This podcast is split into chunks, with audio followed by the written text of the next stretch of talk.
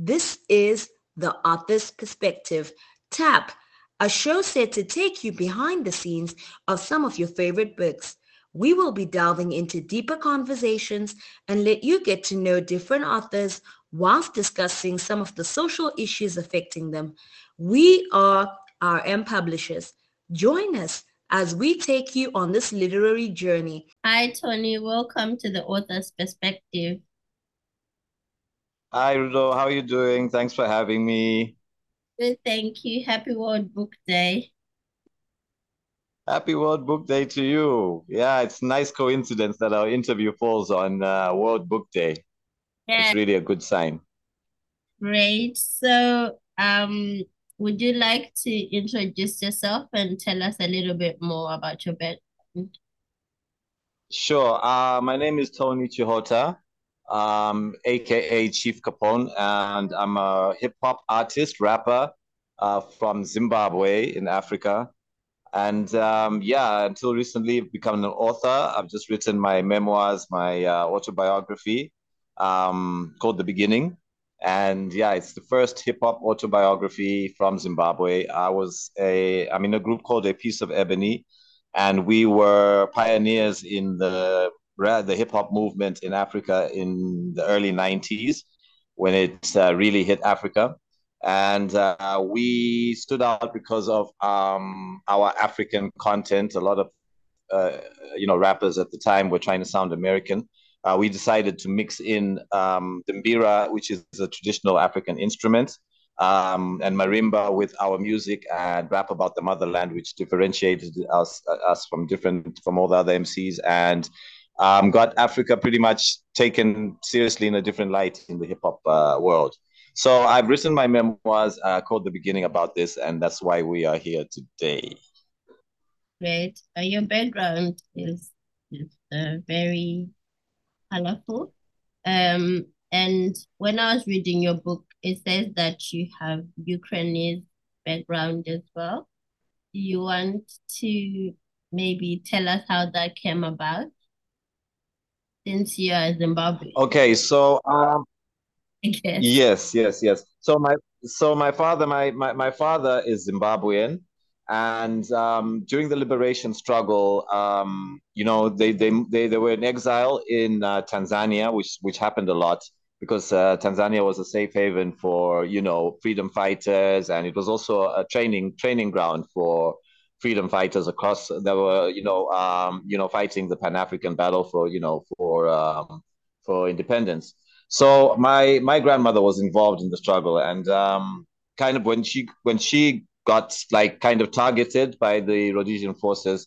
Um, our family was forced to to go into exile in Tanzania, um, where my father now was coming of age, and you know he was a very good scholar, um, and he managed to get a scholarship to go to Russia uh, to study journalism, and that's where he met my mom. Now my mom is at the time it was Soviet Union, so it was the same country but um, my mom's mother was actually Ukrainian, and uh, her father was Georgian, but she was born in Russia. Um, so yes, so that's kind of it's it's it's a bit confusing when we talk when you start thinking about what blood do I have rolling through my veins. But um, yes, it's yeah, that's how they met. They met in um, in the USSR, and uh, yeah, my first my eldest brother was born there, and then they came back to Tanzania uh, they got married, came back to Tanzania, and that's where my uh, myself and my, uh, my my other brother Steve were born. And then in 1980, when there was independence in Zimbabwe, we we managed to come back now safely. And um, yeah, that's that's that's how it did. Yeah, and I grew up in post um, from 1980 in post uh, you know, uh, revolution Zimbabwe, and it was just a beautiful time, you know, to to to to be growing up in a beautiful place. I think at the time it was the best place in the world to be.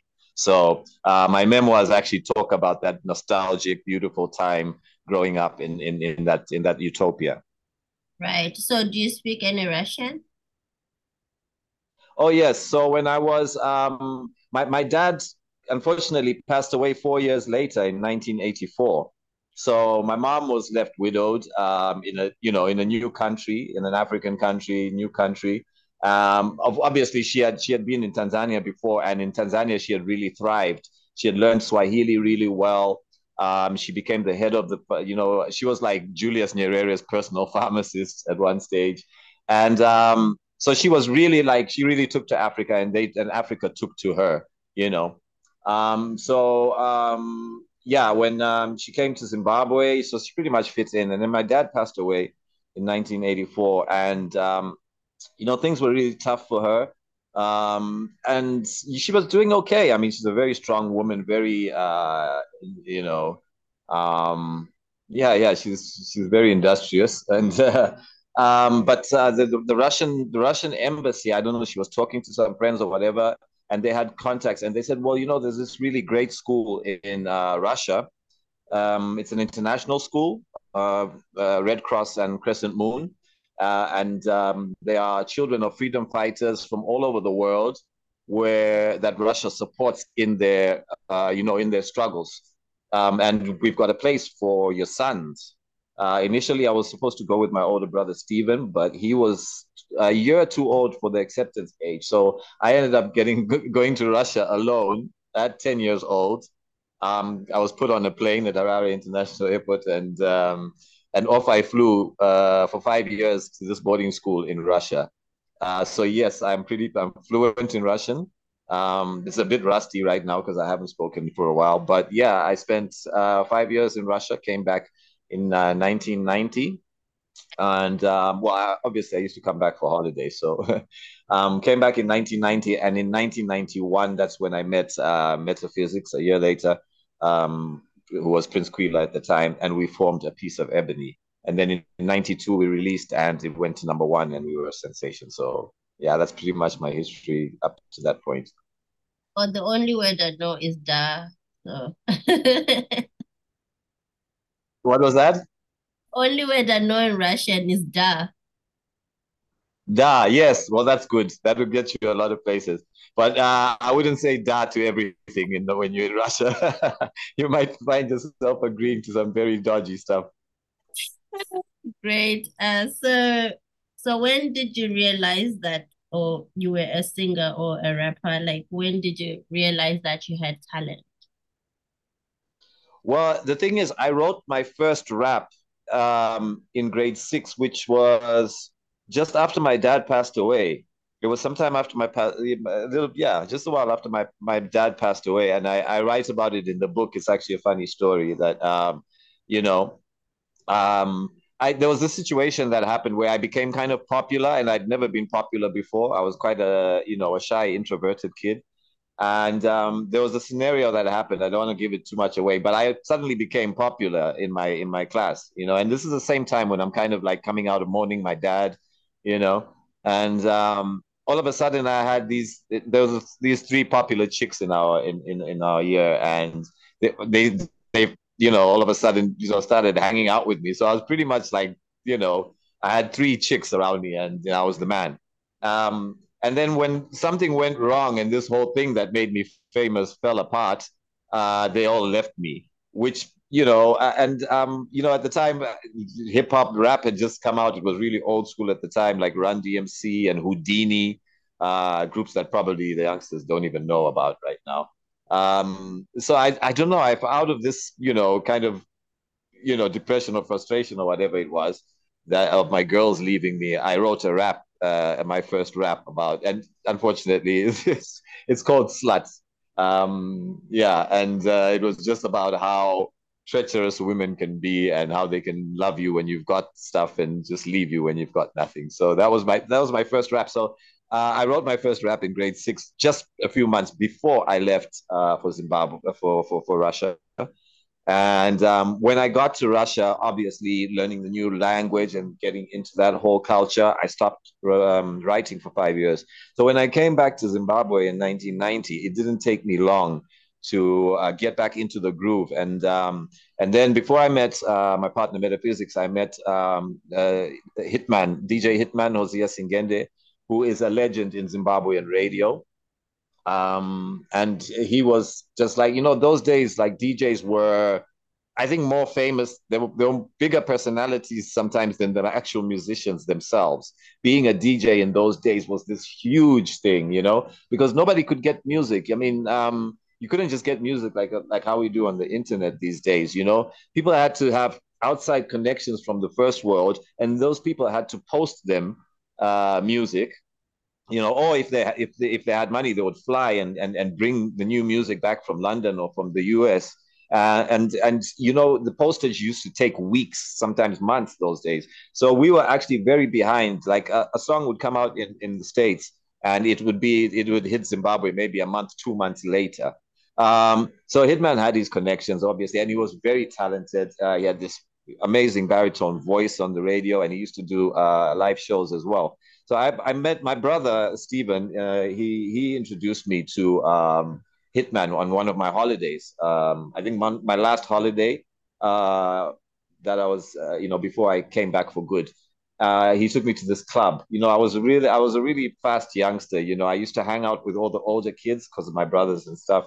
Um, so he took me to this club. So there I was, like 14, 15 years old in a club and um, he introduced me to the main DJ, uh, DJ Hitman. And me and DJ Hitman just got along so so well. He really loved me as a little brother. And when I came back, I went back to Russia, and then I came back for good because the Soviet Union was crumbling. Now, you know, um, there was the whole perestroika thing where they were changing from communism into, uh, you know, just you know the normal uh, democratic uh, kind of um, politics and society. So I came back and I hooked up with the hitman again, and this time I started hanging around with him. I used to carry his um, his records around, you know, and uh, you know he, would be playing, and I'll be passing him the records. He would ask me to, and then I used to rap for him, like when we were hanging out and stuff like that. And he was like, "You're really good," you know. And you know, various people were telling me that, "Wow, you're good."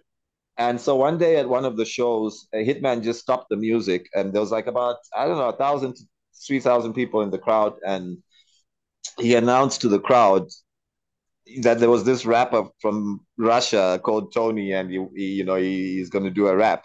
He hadn't he hadn't alerted me to the situation or anything, so I was like, "Oh no, no, no, no!" I was like panicking. I was like, "What you doing? No, no, no!" And then everybody was looking at me, and the beat was like the instrumental was on, and you know, I just had no choice because you know, Hitman is a scary dude, you know. So so there was the crowd on one hand and then there was hitman on the other and i looked around and i thought wow you know who's worse the crowd or hitman? So i decided to take my chances with the crowd. So i just grabbed the microphone. Uh, i asked him to rewind the beat which had been going for a few minutes already and and uh, i started rapping and next thing everybody was screaming the girls were screaming and everybody was just waving their hands in the air dancing and i was like wow you know I I can do this, and I really started going for it now. And from that from that day, there, there was no turning back. A few months later, I met Metaphysics, um, and we formed a piece of ebony, and the rest is history. Yeah, so I was gonna ask you about the, a piece of ebony. So, what was that like starting that movement, and where is it now?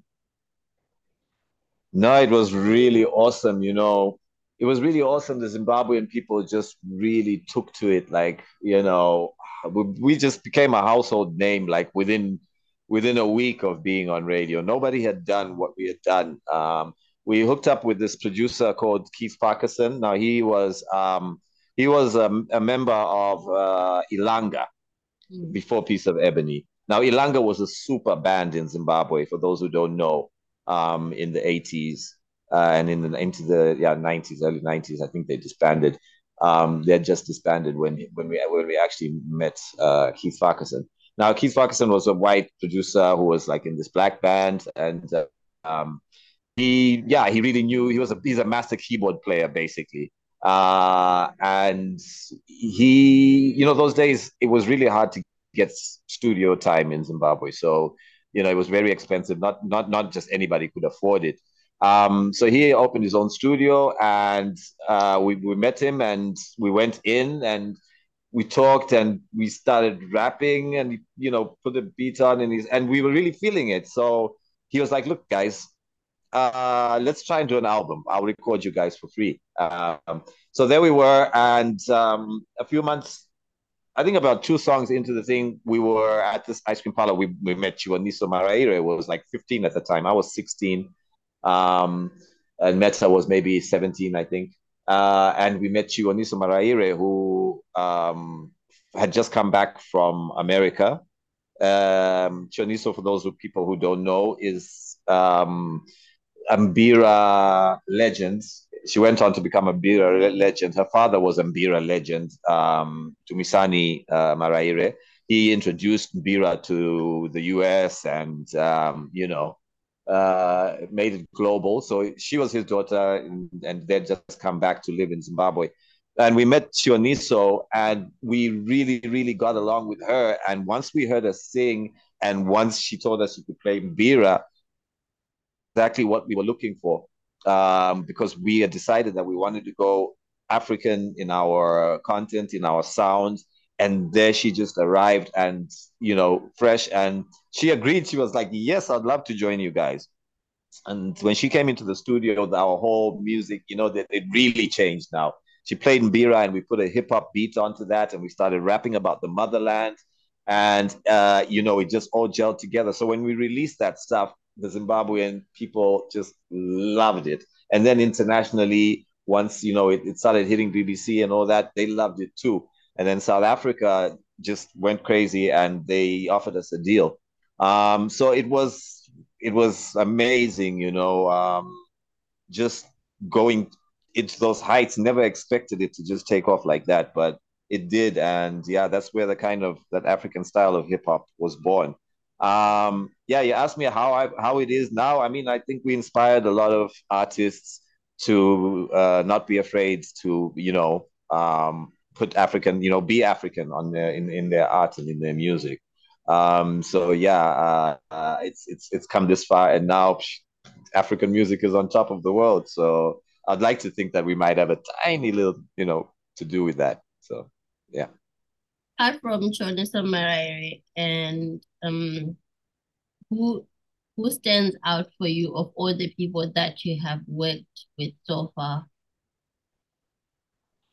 Um, yes, obviously Chiwoniso. Chiwoniso was amazing. She was so versatile, you know.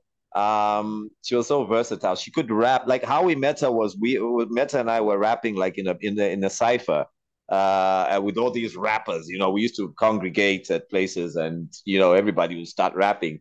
Uh, and it was just dudes. And then, you know, this one day we were rapping and this amazing beatbox came out of nowhere, like boom, boom, boom, you know what I mean? So everybody was looking around, you know, where's the sound coming from? And we couldn't see who was doing it. And the crowd parted, and Chiwoniso was really short and petite. So we, the crowd parted, and we looked down, and it, it was coming from Chiwoniso. And we were like, wow, that's how we first met her.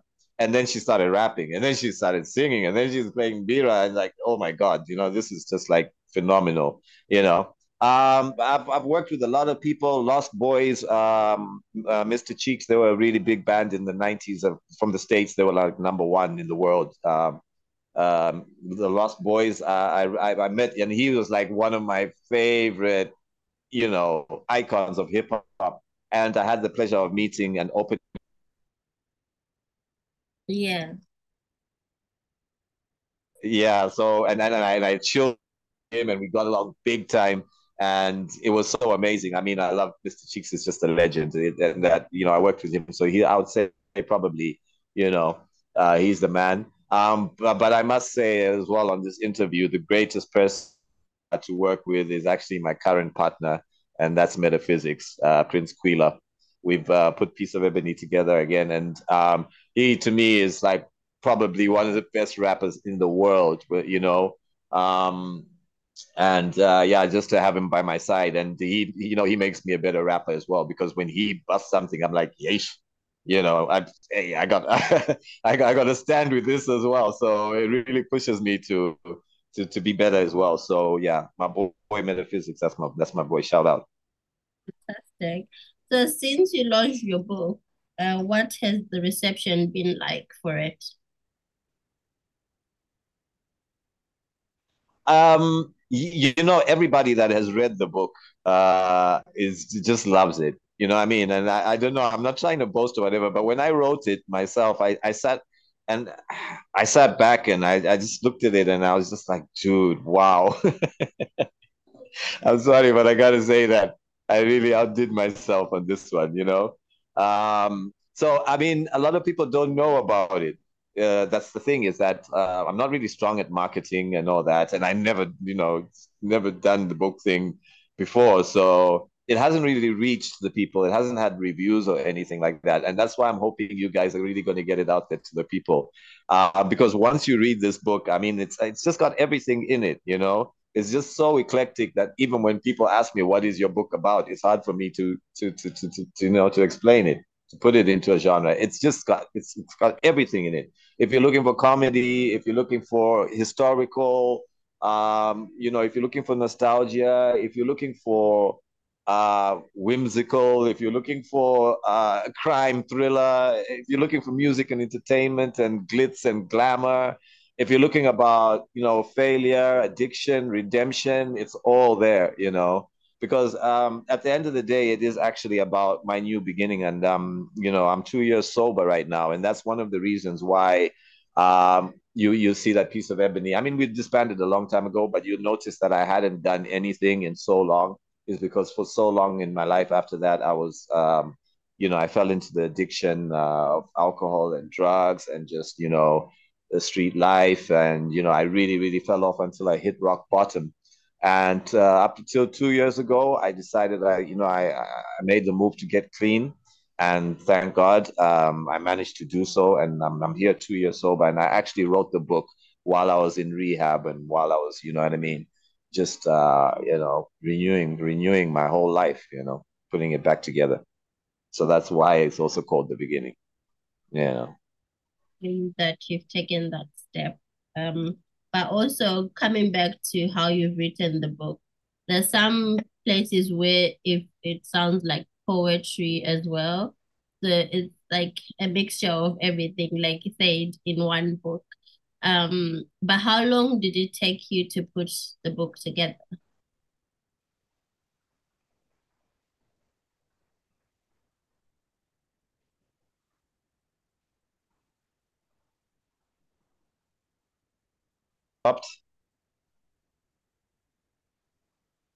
How long did it take you to put your book together?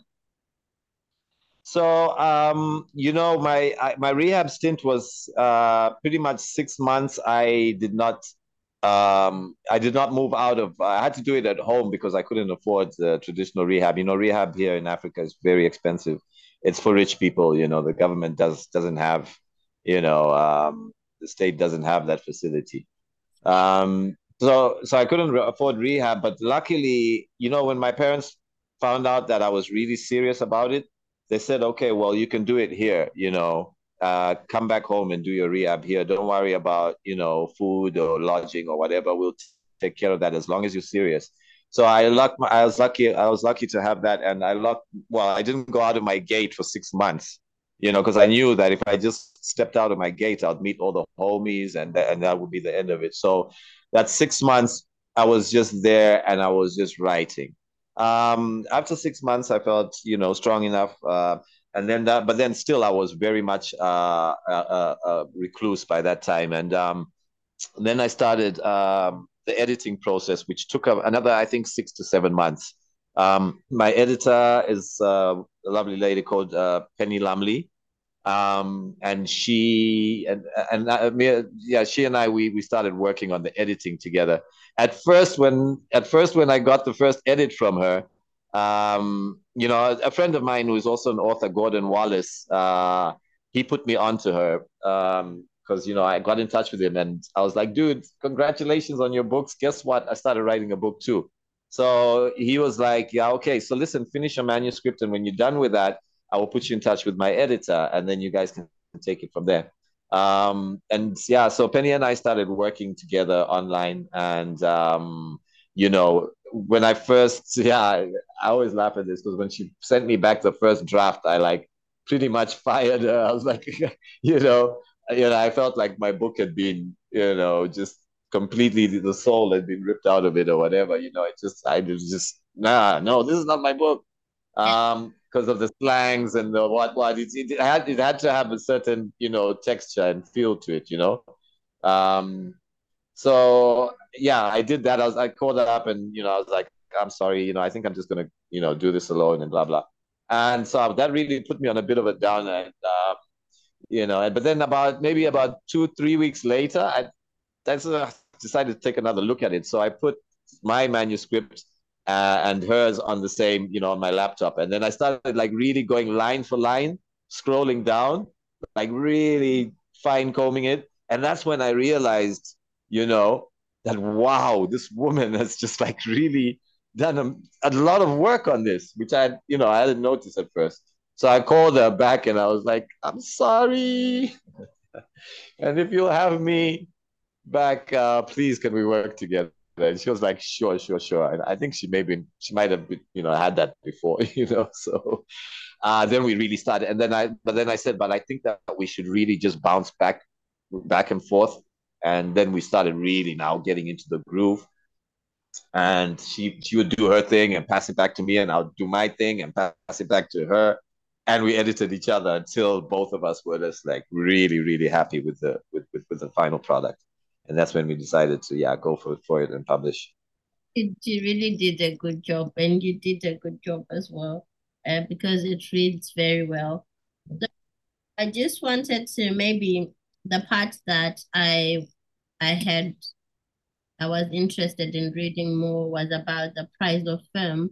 What have you learned then in terms of what film can do to you as an artist? Yeah, the, you're right. Yes, the currency of fame uh, is is the chapter. Um, so yeah, no, I mean, I, I pretty much I, I pretty much said in, in in in that chapter of how fame uh, comes with you know with the with the lifestyle. You know what I mean? With a certain lifestyle, and in certain types of music, it's uh, you know more. You know, so you just have to. I just learned that you just have to watch out. You know, um, for the lifestyle you know you have to be grounded um, and just realize that you know that time is something that you can never get back you know? So with the currency of fame i say that uh, you know time and um, you know discipline you know must must must be in in in in in cahoots with each other. They must be on the same. You must realize that your time is running out and your discipline has to be in check, you know, all the time. So that's pretty much the message that I'm trying to get out, that I was trying to, you know, get out to aspiring musicians uh, in that in in that whole part of the book. You know, uh, you know, is that um, yeah, just to just just to stay grounded and know that you know you're not you're not gonna have this moment forever, you know, and you really have to seize it and be serious about it, you know so that's what I've learned, and now now I'm I'm I'm really serious about it, and yeah, I I always I'm always looking out for the distractions and avoiding them. Awesome, and did you re recently um release a song with Sulumani Chimbetu as well?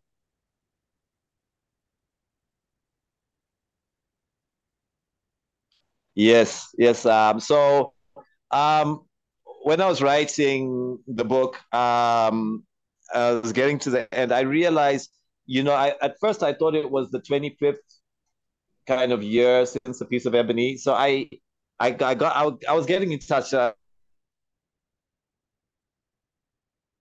kind of, but I got back in touch seriously with him. He was in Germany, and I was like, dude, uh, I'm, I'm, I'm, in rehab. I've started writing a book, and hey, you know, our, you know, our anniversary, big anniversary coming up. How about, you know what I mean? Um, getting together and you know, getting get, getting some new music done and celebrating our anniversary. And he was like, yeah, you know. But at the time, I think he was like, yeah, okay, you know. He's never he's never left my side, even through the tough times. But I think he, in his mind, he must have been like, oh, here, here, here's Tony again. He's gonna, you know uh, he's giving it another batch because I, you know, I was always on and off throughout my time of. I've always tried to like, you know, stop, but you know, I always end up getting back to it. So yeah, but until he really saw, I think there's a stage when now when the book was almost finished and you know and all that, he really started getting into it for real. and we decided at the time I thought it was our 25th year, and my sister actually, um, she was like, "Dude, you? It's not your 25th anniversary; it's your 30th anniversary of Piece of Ebony coming up." I was like, "What?" you know. So um, yeah, so so that was big. So now I knew definitely we got to do this big. Um, and then um, yeah, time to release the book, to launch the book. Uh, and then Meta and I started working. He started sending me, uh, you know, instrumentals, and you know, sometimes with his rap already on it. And then I would go to this. I, I got I got equipment, my own equipment, and I built a studio. Um, and um, I started just doing my raps in the studio and sending them back to Germany, and he would mix them up. Um, so yeah, the Sulu song actually came. He had already he had already done the beat and he had put his rap on, and I had put my rap on. So by the time we approached Sulu, we already had like a demo, um, you know, for him, and he do this. And now history as piece of ebony, um, you, you know, really got got got him like you know piqued and interested and uh, um, uh, song uh, and we did a video for it and my book came out um, and then a couple of months i think a month later the song came out and it was really really well received. It went up to uh, number six on the radio. Um, yeah we, we I, I, think we could have got to number one but it was a time when fire emoji and Burna Boy uh, and all these huge huge acts had just released there. So we got up to number six, and uh, yeah, uh, that's that's as far. But for a group that hadn't released anything for thirty years, number six, um, you know, national radio was uh, yeah, yeah, couldn't ask for for anything better uh, than that for our first comeback single. So yeah, we decided, you know, there was there was, you know, it's a no brainer that we just put Piece of Ebony back together again and just do it for real. Um, also, uh, also, it's a good time because rap rappers from the 90s are actually even in the states are making a big uh research mm. he was at the same time as us um wu-tang clan is back. Uh you know everyone ice cube you know death row records is back you know with snoop dogg. So uh, representing africa as we did in the 90s uh we're going to represent that again uh, with piece of ebony. So another interesting thing is um, Chengeto, who is Chiwoniso's daughter, with Andy Brown, who was also in Ilanga, um, is also now become a, a star in uh, you know globally and in Zimbabwe as well. Um, and uh, you know we decided to do a track with her as well, which has just come out about two weeks ago, called Tryna. Uh, it's an abbreviation of, of trying to Tryna, uh, T R Y N A and um, we've yeah we've just done a song with her. We're just finishing up the video, and that's coming out soon. And she sounds like Chiwoniso. She plays mbira like Chi. She looks like Chiwoniso. It's like really. Uh, we approached her, and we weren't sure that she would want to do something with the with the old Balis, with the old dudes. But she was like, "Yes, you know, let's do it." Um, so yeah, it's uh, that's the project that we're on right now, and it's really, really exciting. It's our tribute to Chiwoniso in in a big way, and it couldn't have happened, you know, better and with a better person than a daughter. That which is all these signs are just like you know, you know, they just they just make you think that wow, you know, this is really that, that this is really what's meant to be, you know, and that pushes us, you know, to just you know make sure that we do this for real. I suppose our audience are in for a real treat. Are we going to hear a snippet from Tryna? Um, you mean like now?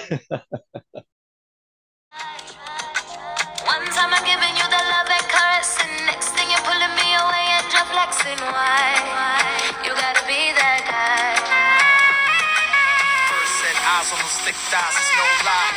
Funny how time ticks and goes by. You know me better than I know my most strengths and weaknesses. No lie, no lie. This is a spiritual moment. I'm high. Play me a song, the tears I cry. Wishing it could last forever. Bye bye. But the truth could be told, yeah, for both sides. Um, in your book, you say that you're on a long and tireless journey towards a spiritual, mental, and physical recovery. And we want to wish you all the best with the book. And it sounds like you're already doing uh, more with the book anyway, and in terms of the music coming out and getting out there as well. Do you have any final words? Yes, um, the, I've actually record, I've recorded, I've the, recorded and narrated the um, audio book, which is now the first hip hop audio book to come out of Africa. Um, the beginning, the book is actually the second uh, autobiography. Somebody in South Africa did theirs before me, but the audio book is definitely the first out of Africa. So you know, I mean, I, I like my firsts. I like to be a pioneer in the things that I do. Um, so the audio book is coming out and it's a musical. So I narrate, I tell the story, but the music comes in at the at, you know at the at the relevant points. The, the actual songs come in, so you get all the stuff from like my first rap that I wrote in in primary school to the piece of ebony stuff to the stuff that we're doing now and new stuff as well, you know, and all the stuff we did in between. So it's a musical audio book, you know, which is um, yeah, it's it's it's done already and just waiting to publish it. Uh, yeah, hopefully with you guys and see what's what, what how how that hits. So look out for the audio book of the beginning, and uh, just like to say, uh, yeah, everybody out there, peace, love, and respect. You know what I mean. Look out for the signs uh, and uh, the distractions. Follow your dreams, and uh, yeah, never get sidetracked, and just believe in what you do. Love it and the people around you take care of them the people you create with uh, be fair and and be good to each other um yeah fantastic that's about it yeah thank you and we wish you all the best with your book? Thank you so much rudo and thank you so much to rm publishers for giving me this shot. Uh enough respect